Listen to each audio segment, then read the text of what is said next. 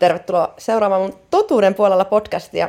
Mulla on tänään vierana ehkä mun itseni eniten odottama vieras mun tältä kaudelta, jos näin voi vieraat vähän ränkätä.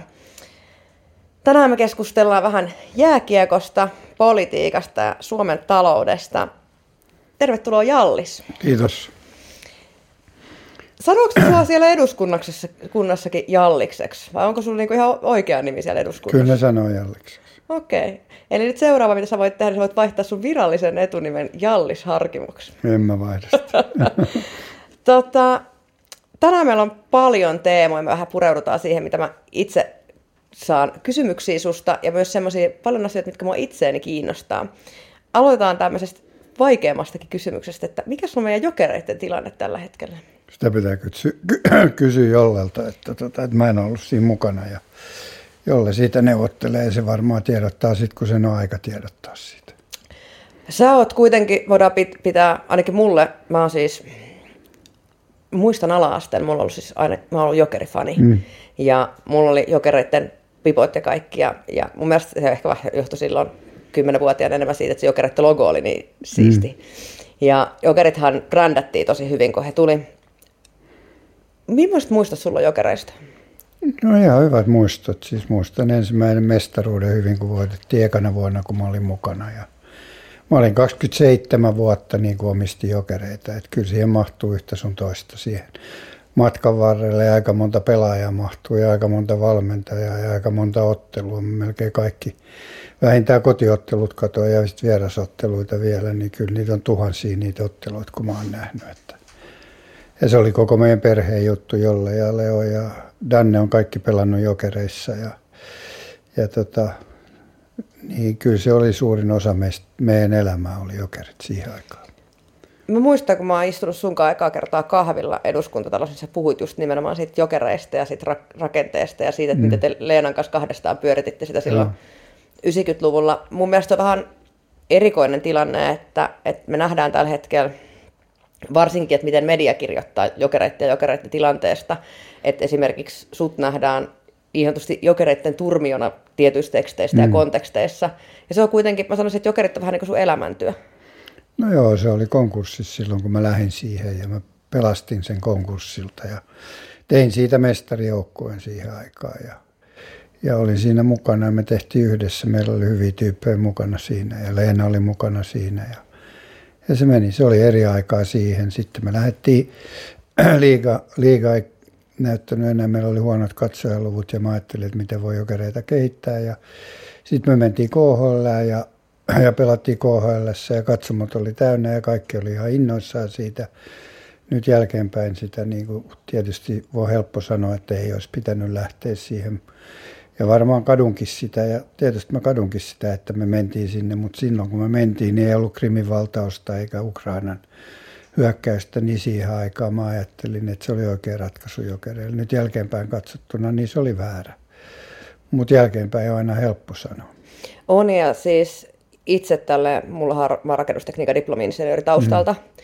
niin muistan opiskeluaikana hyvin paljon siis sitä, että miten Raksa-firmat esimerkiksi on laajentanut, niin se on ollut aina Venäjälle. Eli siis Joo. se ajatusmaailma on ollut siitä, että sinne Venäjälle laajennetaan ja sieltä saadaan niitä ulkomaankauppoja. Niin mä sanoisin, että ehkä me suomalaiset ollaan oltu vähän sinisilmäisiä, että mitä se toiminta siellä Venäjällä ihan oikeasti on, että on puhuttu sit pehmeästä vaikuttamisesta, mutta ei se kauhean pehmeätä sitten ole ollutkaan. Me ollaan ehkä vaan oltu liian kauan rauhassa ajatellaksemme sitä, että mitä no, siellä taustalla siellä on. on ollut satoja suomalaisia yrityksiä ja ne on tehnyt bisnestä siellä. Sitä on helppo jälkeenpäin sanoa, että jos pitänyt mennä sinne, mutta ei sille enää nyt mitään voi. Nyt tämä on tilanne ja tähän pitää asennoitua. Milloin sä oot lähtenyt politiikkaan mukaan? No mä lähdin politiikkaan mukaan, niin kuin periaatteessahan mulla oli kaksi vaimoa, jotka oli politiikassa. Et Leena oli lähti Jokereiden toimitusjohtajan paikalta, yritti eduskuntaa ja pääsi ekalla sisään ja oli siellä niin kuin mä en tiedä 16 vuotta taisi olla siellä neljä kautta. Ja sitten mä olin Merikukan kanssa naimisissa ja se oli eduskunnassa silloin. Ja että kyllä mä nyt siihen politiikkaan on tutustunut ja mä aina kuvitellut, että pystyy vaikuttaa politiikkaa ulkopuolelta, jos tuntee tarpeeksi ihmisiä, mutta kyllä se todellisuus kuitenkin on, että sä et pysty vaikuttaa, jos et saa itse mukana siinä. Ja sitten nyt mä oon ollut niin kuin kaksi kautta kansanedustajana ja nyt mä yritän niin kuin kolmannelle kaudelle. Niin Mä oon ollut kahdeksan vuotta ja nyt, nyt mä yritän niin, että mä olisin 12 vuotta. Et se on se aika, missä mä kunnolla on ollut politiikassa mukana. Leena oli Porista. Joo. Niin väli, välikevennyksen, että mitäs mieltä sä oot sit porilaisista? No mä oon rakastanut porilaista pitkään. Et mä olin 12 vuotta sen kanssa yhdessä. Et ei kai mulla mitään porilaisia vastaan voi olla. Eli et traumatisoitunut. ei trauma, ei. Ei, ei Leena on hyvä tyyppi ja me ollaan aina tultu toimeen sen jälkeen, kun me erottiin. Meillä on yhteisiä bisneksiäkin sen kanssa, että, tota, että ei meillä ole mitään ongelmaa. Politiikasta niin sä aloitit kokoomuksen rimeissä. Miksi sä lähdit kokoomuksesta pois? No se yksilön rooli on niin pieni siellä kokoomuksessa ja ja kun sä tuut sinne, sä kuvittelet, että sä saat olla mukana päättämässä jossain. Ja sitten kun sä katot sitä, niin sä huomaat, että sä et saakaan olla missään. Niin silloin mä ajattelin, että politiikkaa pitää muuttaa ja saada ihmisiä enemmän mukaan tähän ja, ja, ja päättämään näistä asioista. Ja pitää kuunnella enemmän ihmisiä ja tehdä erilaista politiikkaa. Se oli se syy, miksi mä lähdin. Mun katsojille tiedoksista ja kuuntelijoille saman tien, että, että, että mulle myös liikennyttiin mukaan lähtemisen yksi perusta oli nimenomaan se, että mun henkilökohtaisella mielipiteellä on väliä. Ja niin kuin Jallis sanoi, että se yksilön ajatuksia kuunnellaan ja sitten se, se tota, puolue muodostuisi niistä ihmisistä, joiden mielipiteet olisi yhtenäiset tai arvomaailma olisi yhtenäinen, jolla se keskustelun kautta löydettäisiin niitä parhaimpia ratkaisuja. Eli käytännössä se puolue, mä sanoin, että puoluekurittomuus, niin ei ole olemassa siis semmoisia kiven hakattuja sääntöjä, mitä tarvii mm. noudattaa, vaan liike nyt perustuu nimenomaan siitä, että samanhenkiset ihmiset löytää toisensa ja kykenee rakentaa sitä politiikkaa sit siihen. Joo, mutta kyllä siinä niin kuin jossain vaiheessa, sit kun tulee isompi ryhmä ja tällä, niin kyllä se ryhmän pitää jotenkin sit päästä keskustelemaan yhteisymmärrykseen, että saadaan yhtenäisiä päätöksiä, koska silloin sitten voimaa. Että mutta totta kai kaikilla pitää olla oma mielipide ja kaikin pitää saada ilmaista se mielipide. Ja, ja sehän se koko idea tässä politiikassa, että sä saat sanoa mitä sä ajattelet ja tehdä ja, ja kertoa sun näkemyksiä. Siitähän tulee se rikkaus, että ihmiset saa olla mukana päättämässä ja saa olla mukana tekemässä niitä päätöksiä, että ne tehdään yhdessä. Että, että puoluejohto ei pelkästään tee niitä. Että kun sulla on eduskuntaryhmä, niin kaikki päätökset tehdään eduskuntaryhmässä eikä johdossa. Että se on mun mielestä se idea tässä. Ja periaatteessa, mikä mä näen ehkä ongelman, on nimenomaan se, niin kuin sanoit tästä puoluejohtokeskeisestä päättämisestä, on se, että siihen johdolle hyvin usein vaikuttaa esimerkiksi omat sidosryhmät ja muut vastaavat siihen päätännän tekemiseen. Eli silloin käytännössä niin ison, jos puhutaan isoista puolueista, niin heidän päätöksen takana on se puolueryhmän lisäksi puolueryhmän tai johtoryhmän sidosryhmät. No, Eli... totta kai, niin kuin Marin sanoi viime pääministeri, jos pääministeri sanoo, että heille käy kaikki e, työttömyysturvan porrastukset ja kaikki, jos SAK hyväksyy ne. Eli jos ammattiliitot hyväksyy ne ja kokoomuksella vähän semmoiset, että ne on naimisissa EK kanssa ja EK hyväksyy heidän politiikkansa ja sitten on keskustalo MTK ja vihreällä on ilmasto ja kaikilla on aina joku, joka on siellä takana. Ja sitten kun ne vielä rahoittaa niiden toimintaa ja niiden vaaleja, niin sittenhän ne on kiitollisuuden velas niille. Ja, ja ne joutuu kuuntelemaan niitä. Et se on niin kuin, ja sitten kun ne tekee sitä vielä niin kuin sille omalle ryhmälleen sitä politiikkaa, joka mun mielestä on se suurin ongelma että sä teet sille ryhmälle, jolle sä oot kuvitellut, että tämä ryhmä on äänestänyt mua. Että mun pitää tehdä tälle sitä politiikkaa. Että vihreät tekee niille, jotka on äänestänyt ilmaston takia ja kokoomus tekee niitä, jotka ne kuvittelee, että on äänestänyt ja vasemmistoliitto kuvittelee, että köyhät äänestää heitä vaan ja ja demarit, duunarit, ja sitten ne tekee sitä politiikkaa niille. Ja silloin sit tulee, niin kuin, sit tulee aina sitten, kun näitä pitää yhteensovittaa, niin tulee semmoisia päätöksiä, jotka ei vie tätä maata eteenpäin, kun pitäisi aina ajatella, että mikä on se päätös, joka vie tätä maata eteenpäin, eikä sitä, että mitä heidän oma ryhmänsä on saanut aikaiseksi.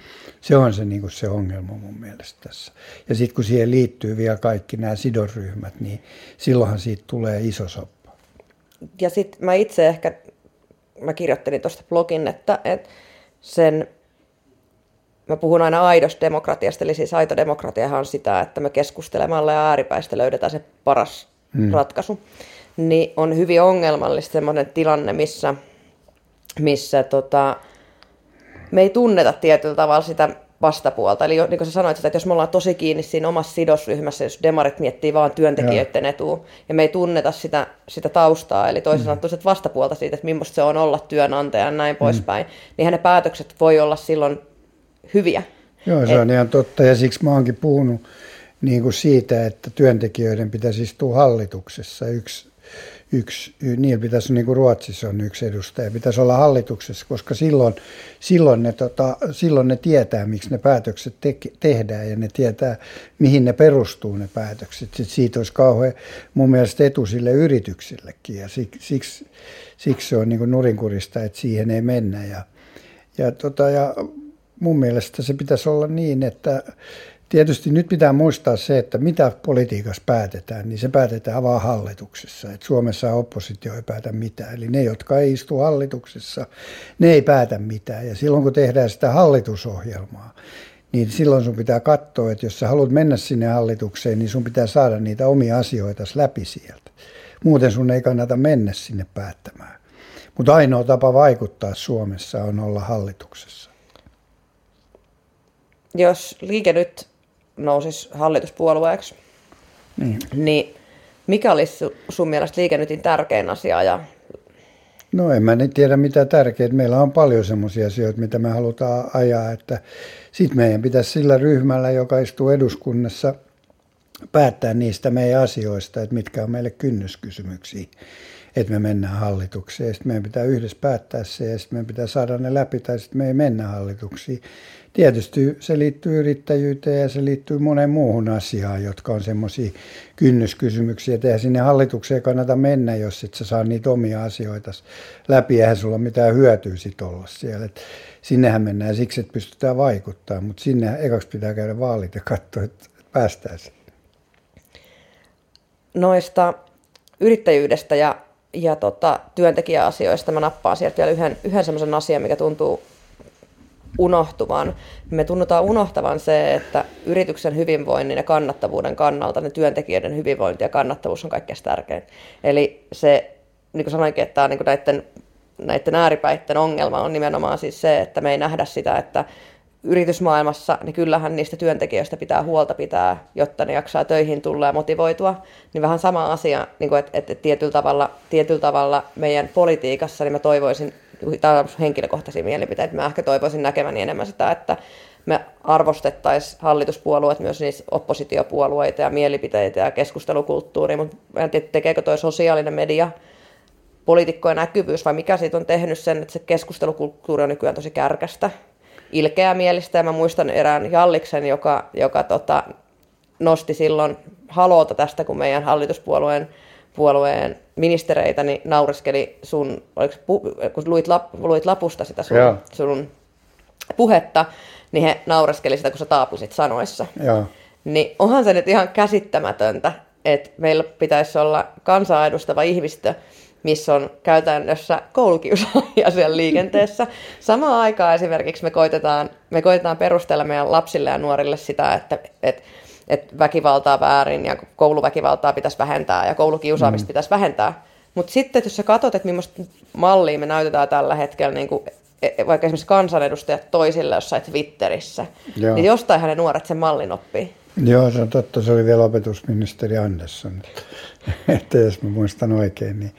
No totta kai se on väärin, mutta siis tuo kieli on vaan tullut kärkkäämmäksi. Mutta se mitä mun mielestä on kuitenkin niin kuin hyvä puoli politiikassa, että että se voi olla, että me niin kuin ollaan kärkkäitä toisiamme kohtaan Twitterissä ja joka paikalla muualla.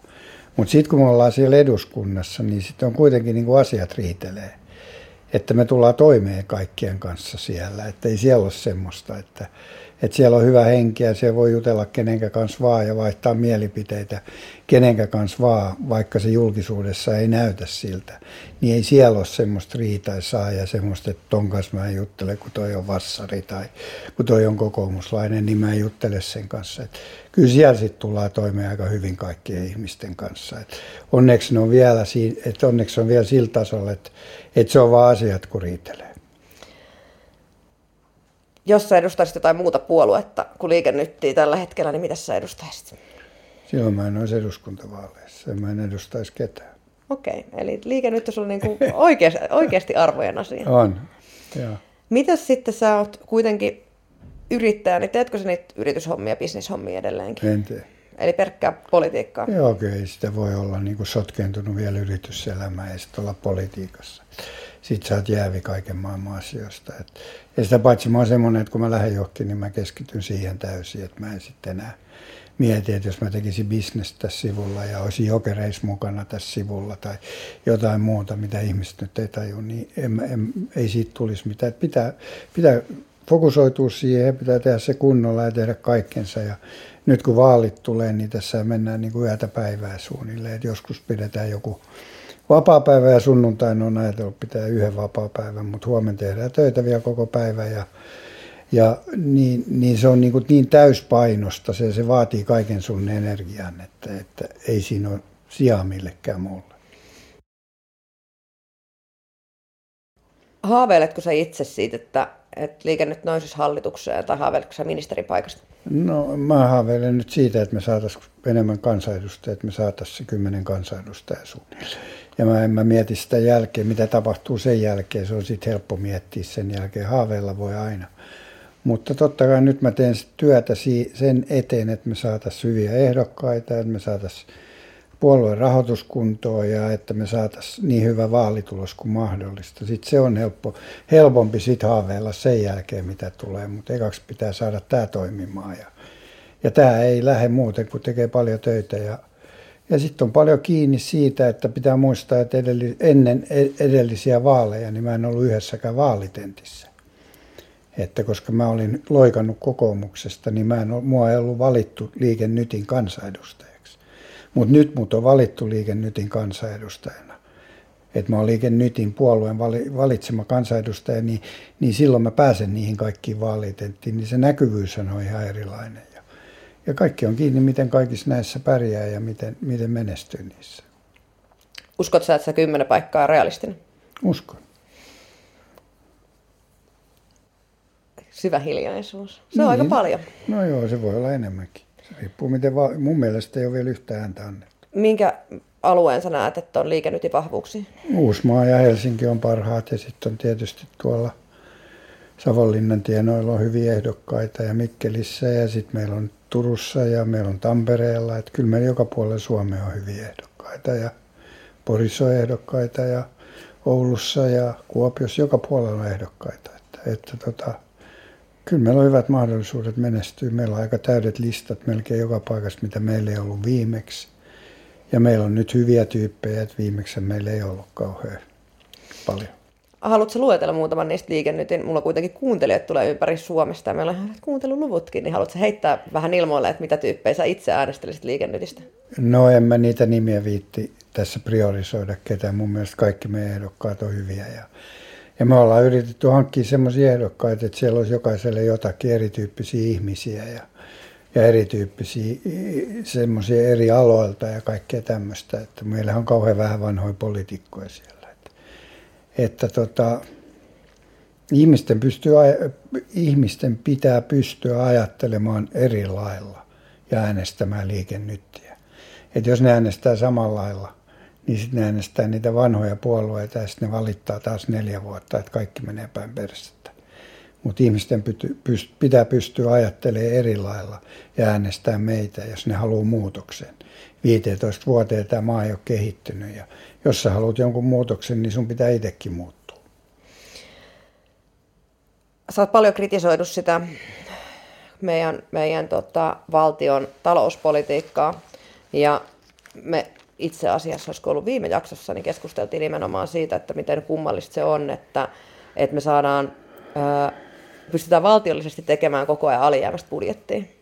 Eli jos me oltaisiin yritys, niin me oltaisiin menty konkurssiin jo monta Joo, kertaa. Aika. Paljon se oli, että paljon me maksetaan Suomessa korkoja tällä hetkellä meidän valtiovelasta? No, tänä vuonna me maksetaan 2,5 miljardia ja, ja meidän lisävelanotto on noin 12 miljardia. Ja sitten jos sä ajattelet, että valtion tuloverot, mitä me saadaan valtion tuloveroina on 5 miljardia, niin se on, siinä on aika iso ristiriita, että vaikka maksetaan 100 prosenttia tuloveroa kaikki, valtion tuloveroa, niin me ei pystyttäisiin lopettaa tätä velkaantumista. Että tämähän menee niin kuin, joka vuosi tulee sitten miljardi lisää korkoja vielä. Kun se toimii sillä se systeemi, että meillä on se 140 miljardia velkaa, mutta siellä on niin kuin 40 miljardia uusitaan joka vuosi niitä velkoja. Ja nyt kun ne on nollakorkoja tähän mennessä, kun ne on pitkiä lainoja, nyt kun me uusitaan, niin sieltä tulee se korko nyt päälle, koska nyt on korko ja silloin kun ne otettiin, ei ollut korko. Niin silloin me joudutaan maksaa lisää korkoa, niin meillä tulee niin kuin ensi vuonna meillä on sitten kolme ja puoli miljardia pelkästään korkoja. Ja senhän tietää jokainen, että jos sä joudut ottaa lainaa pankista – ja sulle on maksaa, varaa maksaa korkoa, että sun pitää ottaa lisälainaa maksaa sen kor, korot, niin sit sä oot aika, aika huonolla jäljellä. Tälle politiikasta tähän mennessä ulkopuolisena olleena, niin mä muistan tämän keskustelun, kun niitä lainoja, lainoja on otettu, ja sitten puhuttiin silloin, että se on ilmasta lainaa, niin siinähän ajettiin myös vähän meitä kansalaisia hukkaan sillä ajatuksella. Totta kai ilmanen, koroton lainahan on käytännössä ilmasta lainaa. No siitä maksettiin silloin. Niin, niin se, että, niin, siis tarkoitin sillä sitä, että jos sä oot korotonta lainaa, niin sinänsä sen Mutta on... se ei ollut korotonta, vaan se, sulle maksettiin, että sä otit lainaa. Okei. Okay. Et, et se oli niin, niin positiivisen puolella. Että sä sait rahaa, että sä otit lainaa. Sitten se meni lopulta siihen, että sitten ei saanut rahaa, vaan sitten se oli nollakorkosta ja sen jälkeen on korot lähtenyt nousee. Ja nyt me maksetaan jotain kolme prosenttia meidän lainoista. Eli käytännössä, kun me ollaan otettu sitä lainaa, niin me ei olisi pitänyt laskea se niin päin, että me otetaan sen verran lainaa, että me päästään maksamaan se pois nollakorkoaikaa, ennen kuin mm. ne korot lähtee rullaamaan. Niin. Oliko kukaan suunnitellut sitä takaisinmaksua? Ei sitä kukaan suunnittele sitä takaisinmaksua, vaan nyt suunnitellaan vaan sitä, että millä me päästään semmoiseen tilanteeseen, että me joka vuosi otettaisi lisälainaa. Sehän on se meidän, eihän kukaan mieti edes sitä takaisinmaksua, mutta Tanska ja Norja esimerkiksi, niin ne maksaa lainojaan takaisin. Ja niillä menee vähän paremmin kuin meillä. Et niillä talous nousee koko ajan, meillä se pysyy samana. Kun meillä on kaikki, kaikki asiat niin päin persettä täällä, niin, niin tota, ja, ja siellä me, me otetaan lisälainaa, niillä nousee talous ja niillä laskee lainat. Että siellä on ihan eri lailla hoidettu. Siis mä nyt vähän rautalangasta, että meillä on sellainen yritys kuin Suomi Oy, joka ottaa siis lainaa me, me annettiin lainatukea, että me otetaan lainaa, jotta me saadaan talousasiat rullaamaan. Me tiedettiin, että jossain kohtaa tulee korkoprosentti olemaan nolla, mm. ja sitten seuraavassa hetkessä nostetaan kolmeen prosenttia se korko. Ja me ei oltu missään kohtaan tehty takaisinmaksusuunnitelma. Ei semmoista takaisinmaksua kukaan mietikään, vaan nyt mietitään vaan sitä, että millä me päästäisiin semmoiseen tilanteeseen, että me ei tarvitsisi ottaa lisää lainaa. Eli siis käytännössähän niin me ollaan koko ajan tässä me Suomi osakeyhtiössä vähän niin kuin konkurssin partaalla. No ollaan tietysti joo. Me otetaan ensi vuonna, siis tänä vuonna me otetaan 12 miljardia lisälainaa. Mutta mitä sitten tapahtuu, kun me pystyt maksamaan niitä korkojakaan? No silloin, se, silloin me joudutaan, silloin meillä käy niin kuin Kreikalle, että EU e päättää. Meille tulee sitten ne tyypit, jotka on antanut meille lainat ja sanoo, mitä meidän pitää tehdä meidän taloudelle. Ja sitten ne kertoo, että eläkkeitä pitää leikata, koulutusta pitää leikata ja kaikkea pitää leikata, että me päästään siihen tilanteeseen. Eli lähtökohtaisesti me saattaa olla tuossa muutamia vuosia päästä tilanne, että meille tulee EU-sta tyypit sanomaan meille, että niin, me ei esimerkiksi sosiaali- ja terveyspuolelta... Tai niin lainan niin, antajilta. Niin, eli, eli sote-puolelta esimerkiksi me katkaistaan suoraan ilmanen terveydenhuolto tai neuvolahoito tai työterveys tai muut vastaavaa, niin me joudutaan no, katsomaan Mä en tiedä, mitä me sitten joudutaan tekemään, mutta ne kertoo sitten, että millä tavalla meidän pitää, millä tavalla meidän pitää hoitaa tämä valtion talous, että sitten me pääst, päätetään enää itse. Mutta eikö se ole vähän pelottavaa? No on se pelottavaa, mutta sitä ei kukaan näytä niin kuin miettivän edes sitä asiaa, eikä pelkäävän sitä asiaa. Ne kuvittelee vaan, että voi ottaa lisälainaa ja lisälainaa. Mutta näin itse sä oot ollut vielä kauemmin yrittäjänä, mitä mä oon ollut. Eli kauan sä oot ollut Jallis yrittäjänä. Mulla tuli ihan shokkina, kun mä kuulin, että mikä ikäinen sä oot. Mä en luullut, että sä oot joku 50 Joo, mä en oo. siis 40 vuotta yrittäjänä. Joo. Tota... Mä oon istunut sadan eri yrityksen hallituksessa. Mulla on vielä tässä kahden yrityksen kanssa vähän tekemistä. Toi, mä oon vähän, siis niinku, mä siksi mä väännän tätä rautalangasta, koska niinku edelleenkin kun mä itse tuun yrityspuolelta, niin. niin toi tuntuu kokonaiskuvana niin tosi kummalliselta. Niin kun se, niin kun se talouden tekeminen tuntuu tosi erikoiselta. Sun pitää muistaa, niin kun, että jos ihminen ottaa lainaa, niin se voi vaan ottaa määrätyn määrän lainaa ja katsotaan sitä, että koska se kuolee se ihminen, niin silloinhan se ei enää pysty toimimaan. Ja, ja yritys voi mennä konkurssiin ja silloin se ei pysty maksamaan enää. Mutta valtiothan elää niin kuin ikuisuuteen. Ja niillä on aina se sama tulolähde, ne verotukset ja kaikki tämmöiset. Niin siksi valtioille suvataan, suvaitaan enemmän lainaa. Mutta kun siellä on semmoisia maita kuin Italia esimerkiksi, jotka ei pysty maksamaan enää korkojankaan, niin tota me eletään semmoisessa tilanteessa, että koska tämä korttipakka kaatuu kokonaan. Okei, mutta eli tämä on vähän sama asia kuin omistaa Helsingistä omistusasunto. Eli monet ostaa omistusasunto, mitä sä et saa koskaan maksettu itsellesi pois, mutta sä toivot, että sen arvo nousee ja sä saat sinne asumiskulut No ja se muut vastaavat joo. Mielenkiintoista. Ja niin kuin sanoinkin, että, että, että ylipäätänsä siis se, että mikä on mun omi vaaliteemoja, on, on nimenomaan se ää, tieteen ja politiikan semmoinen popularisointi, eli se, että tehtäisiin kansantajuisempaa, että mistä ne rahat koostuu. Ja mm. et me ollaan aika pitkään tehty, ja varsinkin sanotaan, että jos 80-90-luvun politiikkaa katsoo, niin se on tehty vähän niin kuin kansalaisilta pimennossa. Että mm. ne on ollut enemmän vielä pienen porukan keskustelua, koska ei ole ollut internettiä samalla tavalla, ei Joo. ollut sosiaalista mediaa, nythän paljon kaikki on avoimempaa. Ja tänä päivänä mun mielestä hyvä asia on, kun sä sanoitkin tuossa, että me voidaan olla erilaisia, eri mieltä ja avoimempia, ja sinne mahtuu erinäköistä kirjoa sinne, sinne eduskuntatalon lehtereille ehkä, mitä ennemmin on mahtunut. Joo. Mitä sä itse, itse tota, näet, taas palaan tähän, että jos me liikennytistä päästään jatkoon, niin sä toi talousasiat ja yrittäjyyden, minkä oot sanonut. Miten mm-hmm. sä näet nuo ympäristöasiat? Eli moni sellainen asia, minkä mä tiedän, että moni on multa kysynyt, on se, että et Jallis ei taida välittää vihreistä asioista, mutta mun mielestä eikö meillä on ihan, meillä on ihan me arvoina ja meidän määrän päänäkin liikennytillä, niin on myös toi ilmastokriisin hallinta. Totta kai ilmastonmuutos on tärkeä. Niin kuin se, mitä me nähdään, se, että, että yritykset on aika hyvin lähtenyt siihen mukaan ja ne kehittää omia toimintojaan niin, että ne saa vähennettyä päästöjä. Ja tietysti niin kuin, sitten kun sä lähdet katsoa sitä, että pitääkö me olla hiilineutraali 2035 tai 2040, niin mä en näe sitä ero, sitä niin kuin minä kynnyskysymyksenä, että ollaanko me 2035, kun EU haluaa olla 2040 tai 2050 ja kaikki muut haluaa olla 2040, että meillä on semmoinen, me ollaan vaan päätetty, että me ollaan kunnianhimoisia. Ja nyt kun on tullut kaikki nämä kriisit, niin mä en näe sitä, että me voidaan niin kuin ihmisiä kurjistaa, vaan sen takia, että me halutaan olla just se viisi vuotta, että ollaanko me 37 tai ollaanko me 40, niin mä en näe sitä niin, kuin, niin, niin tärkeänä ja siksi ne ehkä pitää, mutta kyllä mä näen sen tärkeänä, että, että me ollaan, tässä, että me ollaan niin kuin kärkimaana tässä ja kehitetään tätä ilmastonmuutosta.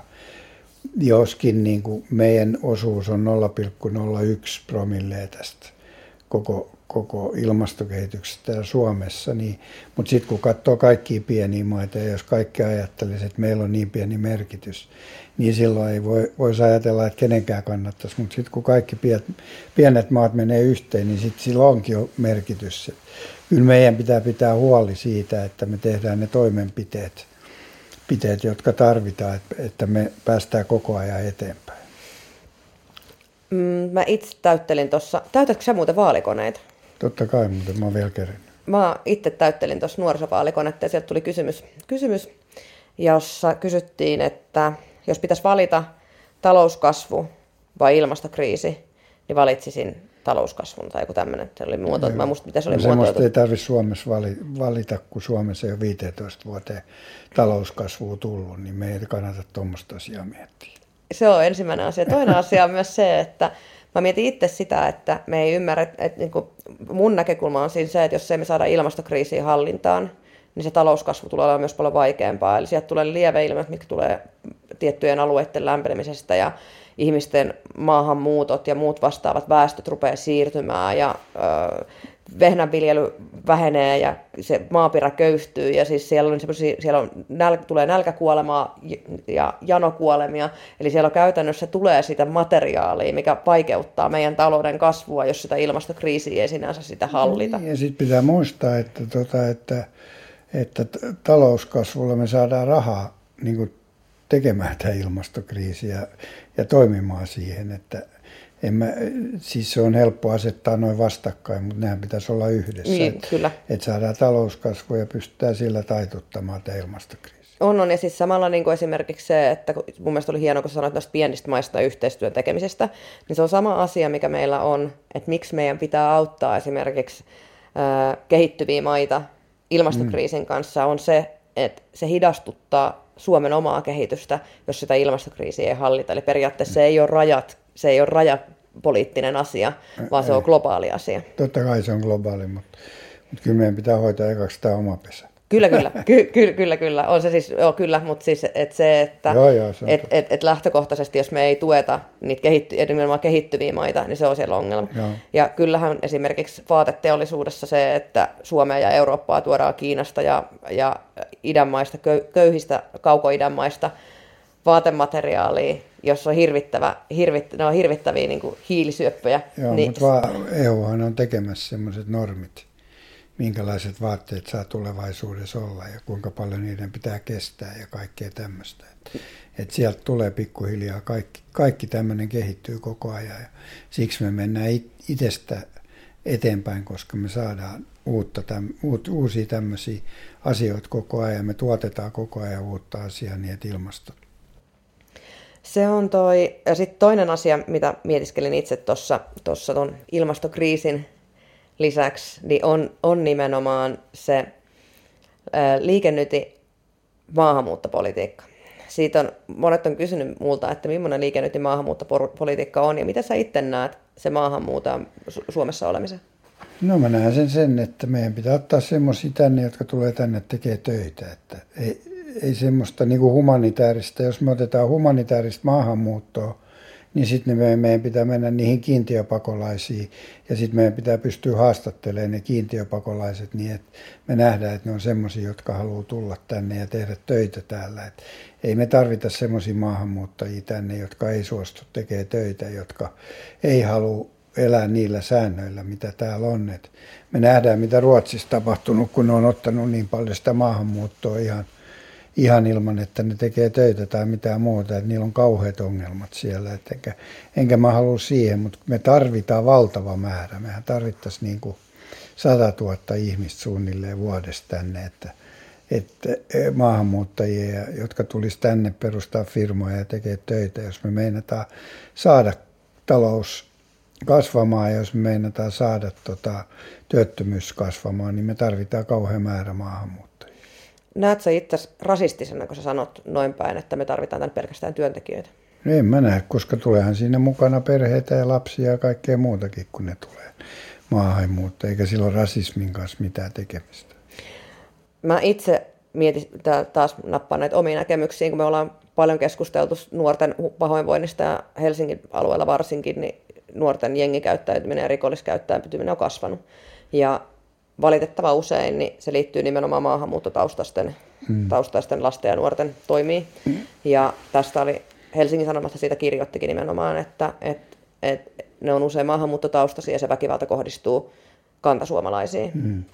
Ja mä näkisin itse sen ongelman nimenomaan siis siinä, että meidän pitäisi kriittisesti tarkastella sitä meidän kotouttamista, eli se, että miten ne lapset ja nuoret pääsee kasvamaan tänne kulttuuriin ja olemaan, että he on kuitenkin monet niin toisen polven suomalaisia, eli siis se, että he ovat syntyneet mm. Suomessa, että heillä on, heillä on maahanmuuttaja vanhemmat, mutta he itsehän ei ole maahanmuuttajia, vaan he ovat suomalaisia. Joo. Ja se, että onhan meidän rakenteellisesti vikaa silloin siinä meidän maahanmuuttopolitiikassa, jos niillä nuorilla ja lapsilla on niin paha olla täällä, että he purkaa sitä kiukkuaan siihen Joo, totta kai, siihen. Totta kai se kotouttaminen, siitä puhutaan aina siitä kotouttaminen. Mutta siinä on ollut liian iso kuilu siinä, että kuinka kauan ne on ollut täällä ennen kuin ne on saanut työpaikan ja muuta.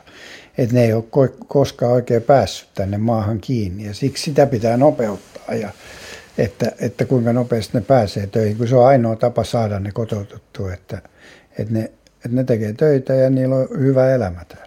On, ja sitten nimenomaan mä puhuin tuosta toisesta polvesta, niin se on ongelma siinä, että jos me heidän vanhempiaan ei saada kotoutettua, niin ei se, ei se, se, se suomalainen kulttuuri tunnu myöskään niistä lapsista omalta, mm. vaikka he olisi syntynytkin tänne. Niin ei tämä ilmasto ole semmoinen, joka on heille, että tänne siksi tulee ottaa aurinkoa. Että, että kyllä niiden pitää saada jotain tekemistä ja sisältöä elämään, että, että muuten siitä ei tule mitään. Ja sehän näkyy myös siinä, että esimerkiksi koulutuksen laatu on heikentynyt suomalaiset nuoret lukee huonommin, kirjoittaa huonommin kuin koskaan. Et meillä on pitkästä aikaa lähtenyt aika isosti tippumaan meidän koulutuksen tai meidän oppilaidemme laatu, eli siis se, että miten, miten tota, se koulutus tehoaa niihin meidän lapsia ja nuoria.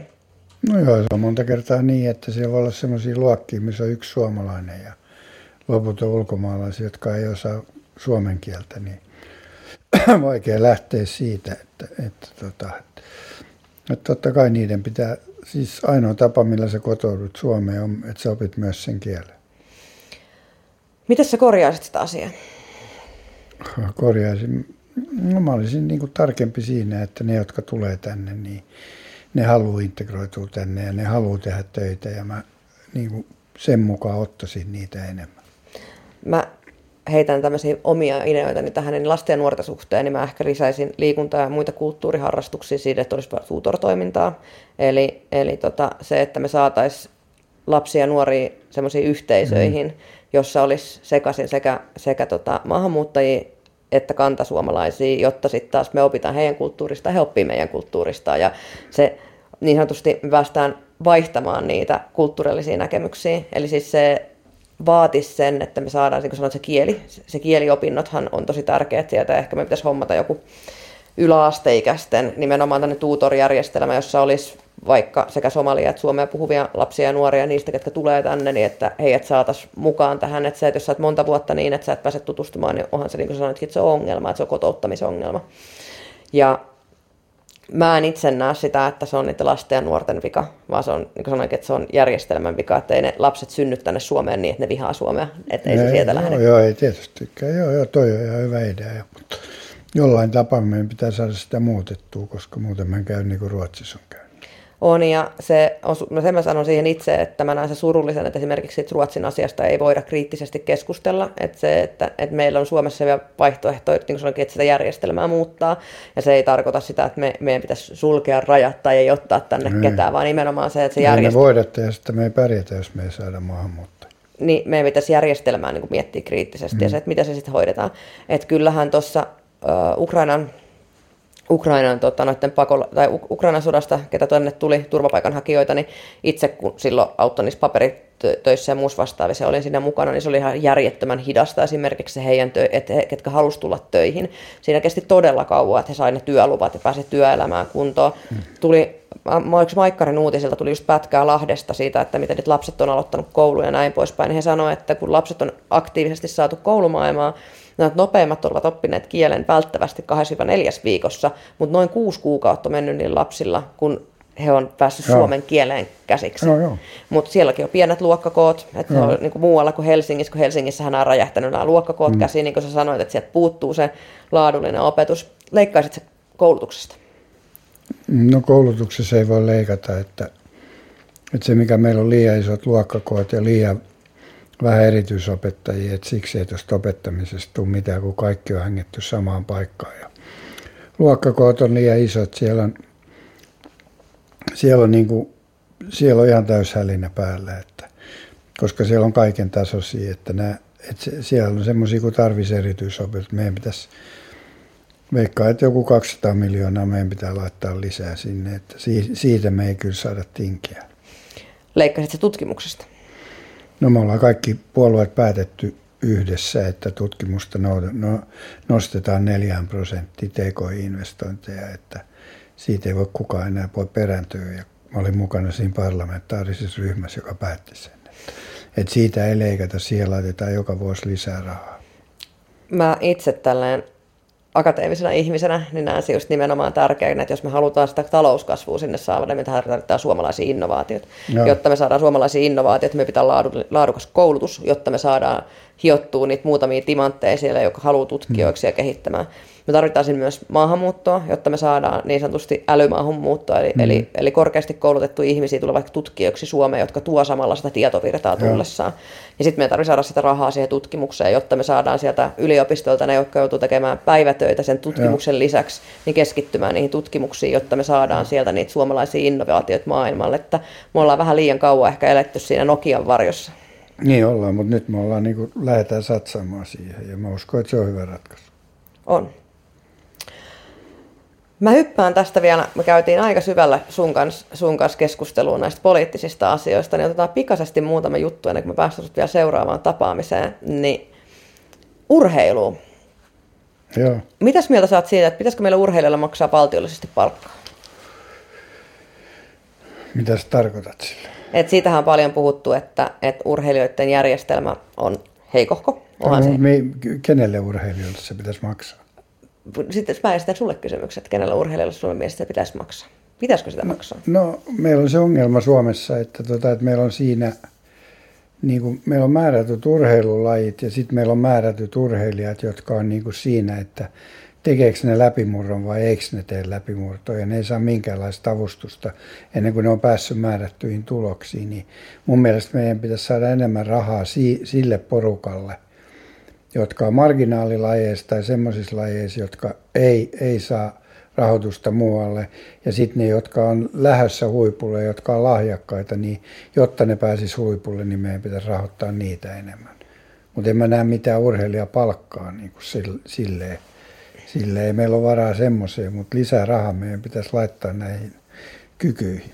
Mitäs sitten urheilijat ja sosiaaliturvat? No sosiaaliturva, niin eihän semmoista niin kuin ole, koska ei ne saa palkkaa. Että ei semmoista sosiaaliturvaa ole muuta kuin, niin kuin ammattiurheilijat, jääkiekkoilijat ja tuommoiset. Niin Suomessahan ei tällä hetkellä sosiaaliturvan piiri oikeastaan tarvitse kuulua muut kuin jääkiekkoilijat ja, Joo. ja sitten jalkapalloilijat. Et esimerkiksi mullahan ei ole Pesoliittoakaan eläkettä kertynyt urheilusta siinä aikana, kun mä oon urheillut, eikä Joo. ole kuulunut tietyllä tavalla, että siksi mä oon opiskellut. Eli silloin mä oon saanut Joo. terveydenhuollon ja ruokapalvelut ja muut Joo. vastaavat siinä, kun oot opiskellut samalla, kun oot, oot liikkunut, niin se on ollut se, mikä sitten on kannattanut. Ja se on, se on niin kuin itselle ehkä semmoinen, että suosittelisin monelle muillekin nuorille urheilijoille siis sitä, että opintojen kautta niin rakentaisi sitä, sitä tulevaisuutta ja sitten saisi sais rakennettua myös sitä omaa, omaa se on jääkiekkoilijan kohdalla ongelma, kun ne ei tee mitään muuta kuin pelaa jääkiekkoa, ne ei opiskele mitään. Mutta tota, siihen on vähän, eikö, eikö esimerkiksi Helsingissä, niin onko se HIF, HIFKI tekee ainakin Haagahelian kanssa yhteistyötä, ja sieltä on ruvennut tulemaan Kyllä ne näin. kaikki tekee yhteistyötä, että koko SM Liiga tekee yhteistyötä ja ne, ne, ne, ne saa hyvät opiskelupaikat ja se on vähän lisääntynyt, mutta liian vähän mun mielestä. Öö, Mä itse ehkä, mä nappaan taas meidän liikennytin juttuja, mitä tuolla meillä on tavoitteena, niin sä oot kritisoinut paljon hallinnollisten kulujen kasvatusta ja sitä, että niistä hallinnollisista kuluista pitäisi saada vähennettyä. Oot ottanut esimerkkin siis se, että paljon valtiollisesti me maksetaan erinäköisten hallintojen palkkaa ja se on ollut yksi semmoinen, mikä sä oot budjetissa nostanut vähennyksiin. Mm. Mä itse näen saman ongelman vähän urheilumaailmassa. Eli se, että meillä on hirveän raskaat koneistot pyörittää urheilumaailmaa, jolloin sitä rahaa ei mene sinne niin kuin urheilupuolelle, vaan se jää sinne hallintohimmeliin. Joo, se on varmaan pitää paikkansa ja kun joku ryhmä lähtee jonnekin MM-kisoihin, niin siellä on yhtä paljon johtajia kuin siellä on urheilijoita. Ja se nyt mun mielestä kertoo kaiken jo. Että, että totta kai niin sieltä pitäisi karsia ja ne pitäisi paremmin kohdentaa ne rahat. Se on mun mielestä selvä. Se on sekä valtiolla että urheilussa. Mikä se sitten on se ongelma, miksi niin ei tehdä? Nämä rakenteet on semmoisia kuin ne on ja kukaan ei halua purkaa ja ne, jotka vastaa niistä rakenteista, niin ne ei halua purkaa niitä. Niin, koska ne rahat tulee omaan taskuun. Mm. Mun mielestä, mielestäni hauska taas tämmöisiä, mitä ollaan sun kanssa keskusteltu, kun sä kerroit siitä, kunnan, monissa kunnissa kunnanjohtajat saa eläkettä. Mm. Ja he saa sen eläkkeet, vaikka kuntia yhdistettäisiin yhteen, niin maksetaan eri, erille, erilaisille kunnanjohtajille ympäri eläkettä, jotka ei välttämättä ole eläkeiässä edes, vaan on sitä työstä poistumisrahaa. No Vaikka meillä on semmoinen nyt tuossa meidän vaaliohjelmassa, äh, niin kuin valtiovarainministeriökin sanoi, niin näitä kuntia pitäisi yhdistää. Ja silloin me saataisiin byrokratiaa pois niistä. Ja jos me mietitään myös palveluiden tasoa, se, että me saadaan laadukkaampia lukioita, ammattikouluja, yläasteita, että niin kuin sä puhuit tästä luokkakoosta, mutta mä puhun nyt todella pienistä mm. paikkakunnista, niin me saataisiin laadukkaampaa opetusta silloin, kun me saataisiin vähän keskitettyä niitä paikkoja, missä on pienet määrät. Silloin näillä koulukuljetuksilla, asuntoloilla ja muilla vastaavilla, kun kunnat tekisivät yhteistyötä, niin niiden lasten ja nuorten ei välttämättä tarvitsisi lähteä hirveän kauas kaupunkeihin, vaan saataisiin keskitetysti pienempiin No niinhän se pitäisi tehdä. Palvelut paranee, jos sä yhdistät niitä kuntiin, niin ne pystyy yhdessä tekemään parempia palveluita. Niinhän se menee. Mikä siinä on sitten ongelma, että miksei ne kunnat yhdisty? Ei ne kunnat halua, kun se kunnanvaltuusto ja kunnan, kunnan johtaja, niin niiden työthän menee siitä, niin harvat nyt haluaa omaa työnsä pois.